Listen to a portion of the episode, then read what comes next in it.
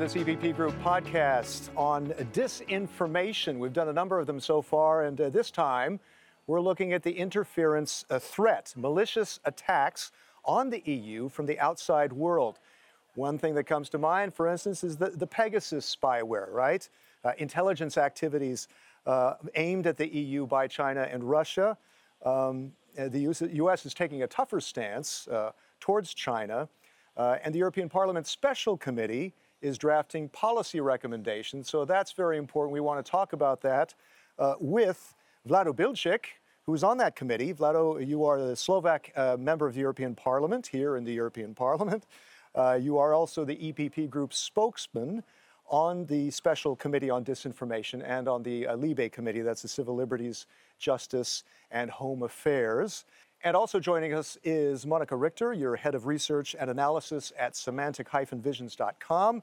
Uh, you, you run a cross-language early warning system to protect clients from threats. You are also a former expert, Russia expert, uh, at the E E A S, that's the European External Action Service. Um, let me start with something that, that can, it's just, it has to do with us all. Your cell phone. How much is your cell phone in danger of, of being hacked? Um, the smartphone surveillance issue. How much should I be worried? How much should you be worried? Vlado. Well, this is uh, a question uh, we have been asking in our committee. Um, and also, we actually have been asking this question already um, in uh, the plenary of the European Parliament. Um, uh, we have the well-known Pegasus scandal uh, and revelations which have come through um, from various credible sources uh, that indeed uh, uh, this uh, um, is um, a, a real threat when it comes to the usage of uh, cell phones. Um, that is to say, there is uh, a um, spyware uh, which can get into your phone uh, and collect uh, all sorts of data, including your conversation, including your pictures, uh, including uh, just about anything that you have inside uh, your cellular yeah. phone, and, inside and, your mobile. And, and, and this and, is this is a huge issue for anybody, for journalists, absolutely. for politicians, for the public. So uh, we, I guess, the, the one issue which I would say we are asking the Commission to investigate this very, very thoroughly, so we know what the issue is. And of course, this cannot uh, continue at a large scale. Yeah, because people mention Pegasus, but I guess there are potentially others, right? It's not just that one. Exactly. We know about Pegasus because it's been well researched, uh, reported on. Uh, we also know that this is an issue in one particular member state, um, mm-hmm. Hungary, namely. Okay. Uh, we discuss uh, this issue, and, and, and I think we really need to follow up on this, uh, have a thorough, proper investigation of what the problem is, because we need to protect our own work. You know, if I know that my cell phone is not safe, uh, I will simply not uh, share anything via that cell phone. Uh, it becomes meaningless. Uh, yeah. and, and, and we want to have meaningful technological devices, so we need to protect them. Exactly, and that's what your disinformation uh, committee is, uh, special committee is, is looking at here in the European Parliament. Now let's widen this also to, to Microsoft um, uh, servers, Exchange servers. Uh, uh, this is uh, quite an issue, isn't it, Monika? Uh, this, this hacking for hire. Yeah, yeah. I mean, um, the Microsoft Exchange hack, um, obviously, you know, um, um, has global ramifications. It really, um, um, you know, shook the world. Um, I mean, what I'd say, right, is that throughout most of human history, technological innovation was pushed by governments and states and then trickled down to the public um, or private sector. Um, but only recently has that flipped around. Now it is the private sector um, that is leading innovation and is inc- um, increasingly developing sophisticated tools Um, across a number of industries that exceed the capabilities of states. Right. Um, and then states are buying these from, from the private sector. Um, and I mean, the N S O group, which is behind Pegasus, um, uh, I mean, is a great example of that. Um, you know, this, this inversion of that relationship creates a significant opportunity for um, abuse and misuse. Um, the access as a service industry, Um, again, of which the N S O group is a prime example. Um, it, it's a poorly regulated Wild West of offensive cyber capabilities. Um, Poor, and poorly these, regulated these... Wild West. Now, it's it, for those who don't know, N S O is based in Israel, but it's bought by different governments, right? Um, uh, how much more can you talk about what what governments what what our governments are involved in in hacking into Microsoft Exchange servers? Well, so in the Microsoft Exchange case, I mean, that was um, uh, that was primarily China. Um, um, I mean, what we've heard is that enormous quantities of, of data um, have been uh, gathered about Americans in particular, um, um, effectively creating a massive database um, that includes uh, the actual email um, uh, of who are the uh, Exchange server administrators. Right. So, um, and yeah. I mean, part of a, a grander Chinese plan um, to really develop um, world-class A I. This is a, a national priority um, that can be likened, you know, to America's race to the moon. Um, uh, so yeah, I mean, it's um, it's all about amassing um, information at unprecedented scale. Then Vlado, okay, so so our cell phones could be uh, at risk. Our emails could be at risk. Um, how much of this, in your mind, is, and, and, and you come from an East, Euro, East European country that, uh, in Slovakia, that, that uh, for a long time was, was under communist rule, and, and there was a lot of compromised uh, civil rights there. How much of this is a threat to freedom of opinion, to the media and privacy?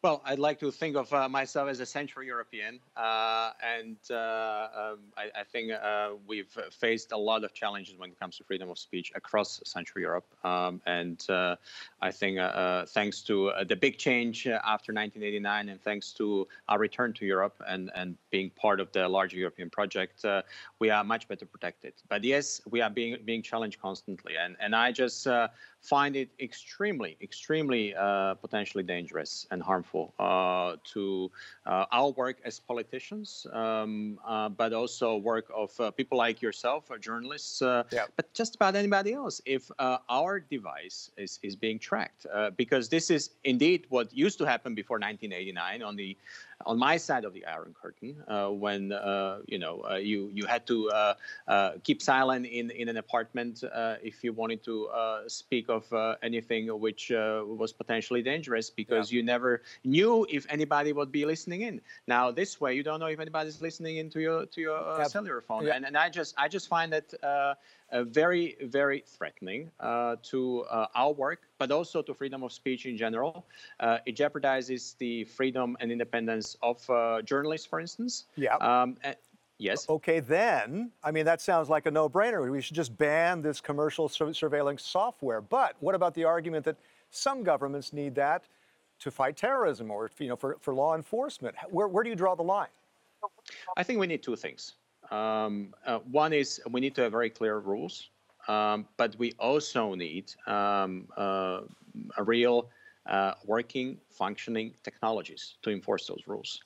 Uh, so I, I understand that uh, there are people who threaten our way of life, and we need to have ways how we can track them down.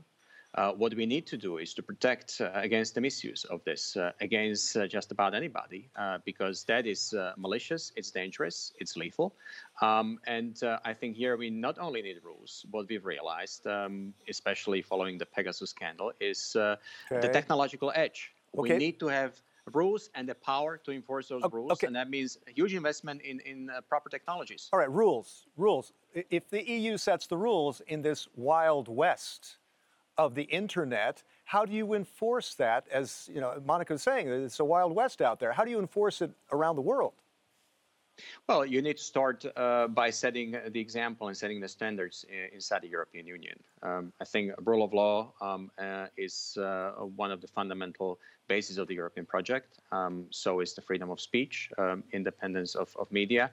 Um, and we need to protect uh, this, this way of life. So we need uh, common basic rules across all member states. Uh, if they are misused, we need proper investigation. But I think what we are also uh, in dire need of uh, is proper technology uh, to To, to make sure that uh, software such as the ones which could help us track the terrorists are not misused uh, to track uh, mm. politicians, journalists, or enemies of a government. Right. Uh, Monica, you might want to talk a little bit about that, but let me also ask you uh, about uh, what's called A P T groups, right? Advanced Persistent Threat, A P T, uh, groups uh, that, for instance, uh, Chinese economic espionage, uh, A P T thirty-one, which is caused, called uh, Zirconium, or A P T forty-one is called dubbed uh, Double Dragon or Wicked Panda. What can you tell us about that? Um, well, I mean, these are elite units um, that that specialize in um, cyber espionage, and they are part of the broader um, hybrid threat playbook um, that are increasingly used by authoritarian regimes against um, against democracies. Um, The Russian Fancy Bear, um, A P T Group, is another great example of that. Hmm. Um, and um, we, uh, as the European Union, uh, have been um, um, very bad at addressing um, these these um, growing threats, sort of in our focus um, on uh, disinformation as the only dimension Uh, of, of foreign influence. I think that is a, a longstanding kind of conceptual problem um, within um, the European Commission and the E E A S, where I worked. Um, Vlado, what, what policy changes should the E U do at this point towards China, Russia, and others? Uh, uh, E C, European Commission President uh, von der Leyen, uh, w was she right in calling for a more robust stance? Well, I, I, I did appreciate very much uh, um, uh, the mention in uh, her uh, speech on the State of the Union that uh, we need to focus on cybersecurity a lot more. We need to invest uh, political and financial and strategic capital in cybersecurity. That's where uh, those uh, outside of Europe who want to undermine our way of life are getting uh, the upper hand and the upper edge in a number of areas. This is one example. And I think uh, uh, we can only defend ourselves uh, if uh, we have uh, the proper organization, proper technologies, uh, and proper focus and proper strategy to counter these measures. So we need to take them extremely seriously. Mm. I think they should be an integral part of our uh, policy towards China, towards Russia, towards others. And I think we need to also work very closely with uh, our allies in the West. Uh, mm. We want to have a rules-based West, not a wild West, uh, which globally overcomes uh, uh, the international relations. And that's why I think uh, the U S, but also others uh, who are allies uh, beyond the E U in NATO, should be our partners in this. This is uh, a mm. wider uh, security challenge, and I think we need to confront it as such. Right. So you mean, you're talking kind of both, I think, on, on counterintelligence and more protection. What's what's the balance here, I, absolutely. Uh, Monica? Look, I mean, yeah. uh, the the other thing which which Ursula von der Leyen mentioned in in her uh, State of the Union speech was um, not just cybersecurity, but also we need to be serious about uh, a. Uh, Um, a, a, a greater uh, information uh, and intelligence sharing uh, across the E U, and especially a situation room which we need to establish in the E U institutions. So okay. we need to have a much greater sense and clarity of who is attacking us, also in uh, mm. um, cyberspace uh, from the outside, so we can collectively react. Uh, we are lacking these resources, uh, and unless we get them, uh, I think it's it's going mm. to be uh, tough to talk about any effective rules. So I, I think we okay. need to invest in, in technologies and resources and organization here. Monica, would you like to comment on that? Yeah, I mean, I, I fully agree um, with what Vlado said. Um, I mean, we need both counterintelligence and more protection, and yeah. it would be a mistake to view them as mutually exclusive. Um, for example, one thing that would be great um, is if the um, European national intelligence agencies increased transparency about Russian and Chinese malign activities. Uh, for instance, in detailed annual reports. The Baltic states are already doing this. They're leading the way. Um, it's one great way to educate the public. Okay, can I, uh, Monica, can I shift a bit to, to migration as an interference and disinformation weapon, like what Belarus is doing, sending migrants to the E U border? Um, would you like to talk about that? Yeah, so at Semantic Visions, my team is actually um, monitoring the situation right now. We've been working on it since midsummer. Uh, specifically focusing on, on local information sharing about the migration route from Belarus into the E U on Arabic and Kurdish social media. Um, so the first thing, which should be obvious, but perhaps it's not, is that this scheme wasn't masterminded alone by the Lukashenko regime, mm. uh, but with the Kremlin's help. Uh, intelligence officials confirmed this.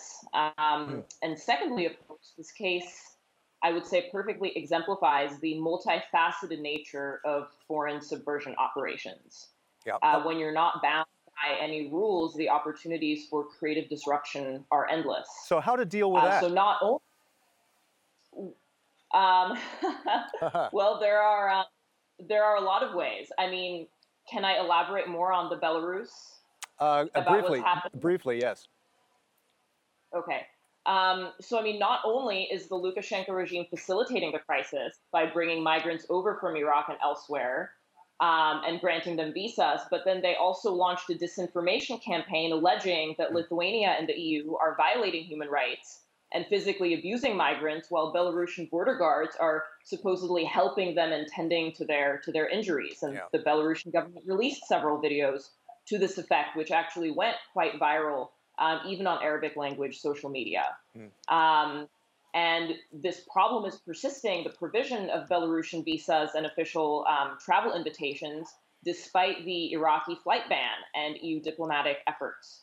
Um, Lukashenko is saying that he has neither the money nor energy to do anything about this, thanks to European sanctions. Yeah, it's all spin control. Vlado, I see you, see you nodding. I mean, it's how do you address each thing like that? It's like whack-a-mole, isn't it? No, I, look, I think uh, the, uh, uh, the, the best thing that could happen to Lukashenko is that if we all get a feeling, you know, this is too much, uh, it's too complicated, we can't deal with it, I think we need to be very clear. Uh, what Lukashenko is doing is absolutely, absolutely unacceptable. Politically, morally, uh, it's inhumane. And, and I think we need to uh, be very, very tough uh, with him. I mean, one way to deal with this, of course, is uh, we have the sanctions against his regime. We can hit him hard if the sanctions are targeted and they target um, his economic and financial infrastructure. And I think uh, we could, uh, in the European Union, introduce a measure um, uh, whereby uh, we tie uh, the intensity of these sanctions uh, to, say, the number of uh, people who are Uh, in this way misused uh, for his political purposes. So the more uh, uh, he uh, he basically brings these people uh, across the border, the more we push on the sanctions. I think that would be a good okay. countermeasure. And it's one example where I think Europe uh, could have a very clear response. Okay. And um, uh, what about, uh, what about uh, on, from the uh, Special Committee on Disinformation, what action should be taken there? What action should be proposed? Well, I think uh, uh, with, uh, we, we will be discussing a lot, especially this fall, um, the um, uh, whole issue of how uh, external powers interfere in our democracy. Uh, we've spent a lot of time discussing uh, online cyber attacks, but clearly uh, this is uh, a very tangible interference. Uh, and we need to also take that into account. And we need to uh, talk very seriously about how we can be more effective at applying countermeasures through, mm. uh, for instance, joint sanctions. We are uh, an economic and financial powerhouse. Uh, and that is our strength. Uh, if we use it collectively, effectively, in a targeted way and quickly, and we can deter these sorts of uh, tragic actions uh, that Lukashenko is doing uh, with uh, people who are, in many cases, running for, for their lives and are willing to do just about anything. Yeah, that's this is it, this uh, the Belarus case is is a typical case where the E U is kind of caught on its back foot, and and how do we address these threats, these issues, and come out stronger? Monica, what do you think? Well, it's not the first time that we're caught on our back foot. I mean, far from it. Um, from my experience, there is a persistent failure within the E U institutions, I would say excluding Parliament. You saw that um, from the inside as, as an expert for the E E A S, right?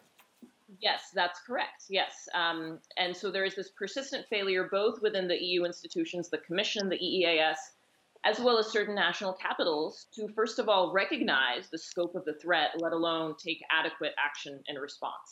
And when I say the scope of the threat, I'm referring to the global authoritarian challenge to democracy.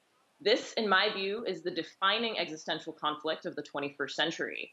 Um, it, it already is going in that direction. We're seeing it now. The writing has been on the wall for many years if you knew where to look. But too many European and Western leaders have chosen not to. One of the things that frustrated me during my time at the E E A S is, as I mentioned, this outsized focus on disinformation, and exclusively the Kremlin's disinformation so far, at the expense of a broader and deeper understanding of the authoritarian influence threat, of which disinformation mm. is just one part. And this creates two problems. Um, first, it limits holistic understanding and education about the threat landscape. So we tend to isolate the different elements, um, like disinfo or cyber or foreign policy, financial penetration and corruption, and look for individual solutions to those problem areas. But our adversaries, on the other hand, deploy these elements in a synchronized and strategic way to advance mm. certain strategic goals vis-a-vis Europe. Yeah. Yeah. Um, and second, focus on disinformation allows for apolitical treatment of the problem. Um, what my superiors at the E E A S liked to call a, quote, actor-agnostic approach to disinformation. Mm. So this leads to an emphasis on tech regulation as a means of mitigating digital information disorder, which is absolutely necessary as well, but it is also important to focus on adversarial disinformation by Russia, China, and others, specifically as a means of political warfare that requires political deterrence and imposition of costs. Vlado, uh, how do you answer that? That's kind of a call to action. She's throwing down the gauntlet uh, to, to people like you here in the European Parliament. What, uh, where do we Look, go from here? You got the last word. Look, um, um, I, I think um, it is uh, really um, highest time uh, to take action, to take common European action when it comes to fighting disinformation. Uh, we've been calling on this in our committee. I think we have a number of opportunities. Uh, we are discussing the Digital Services Act, and I think we can pass on a much greater responsibility uh, to uh, the platforms uh, so they are not the vehicles for the spread of uh, manipulative uh, disinformation campaigns such as the ones we see coming from Russia. That means uh, we need to pay a lot more attention to what happens online, not just in English language, but also in a number of local languages in uh, the mm. member states uh, across the E U, the smaller ones. Uh, this is extremely important. And, and, and uh, also we need to really uh, make sure that all the other ensuing steps, uh, which we expect in the context of uh, um, uh, European Democracy Action Plan, really focus on the fight against disinformation. Let me put it this way. The bottom line is uh, just educating people uh, about the internet is not going to cut it. It yeah. is not enough. We do need real rules. We do need uh, a good level of re uh, regulation which fights against these uh, malicious campaigns uh, coming from Russia, coming from China.